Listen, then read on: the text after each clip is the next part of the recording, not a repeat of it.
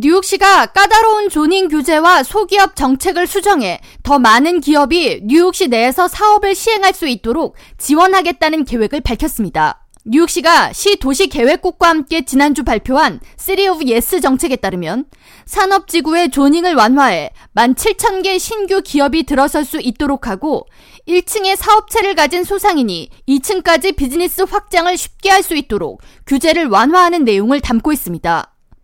뉴욕시 도시계획국 댄 가로니 국장은 뉴욕시 아파트나 주거 지역에 더 많은 소기업이 창업할 수 있도록 규제를 완화해 나가는 것이 이번 City of Yes 정책의 핵심이라고 설명하면서 뉴욕 시민 25만 명 이상이 자신이 거주하는 반경 0.45마일 이내에 상점을 찾을 수 없는 현 상황이 개선돼야 한다고 강조했습니다.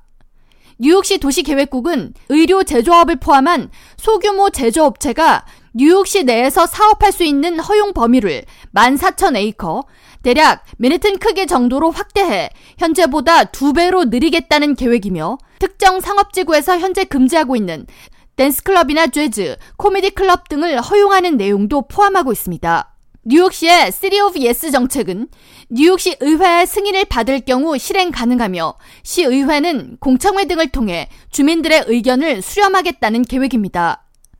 에리가담스 시장은 뉴욕시의 팬데믹 기간 줄어든 일자리가 현재 약 99% 회복됐지만 여전히 뉴욕시에는 더 많은 일자리가 창출돼야 하고 소상인 성장이 이루어져야 한다고 말하면서 이를 통해 전 세계 관광객들이 더 많이 뉴욕시를 방문하도록 하겠다고 덧붙였습니다.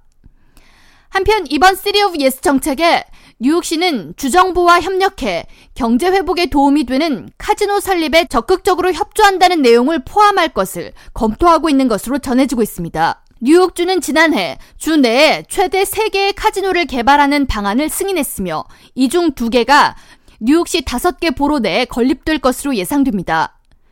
뉴욕시 지역 매체 크레인스 뉴욕 등 보도에 따르면 뉴욕시는 수개월간 카지노 수용을 위한 구역 설정 변경을 추진하고 있으며 해당 내용이 이번 City of New York에 포함됐는지는 아직 확인되지 않고 있습니다.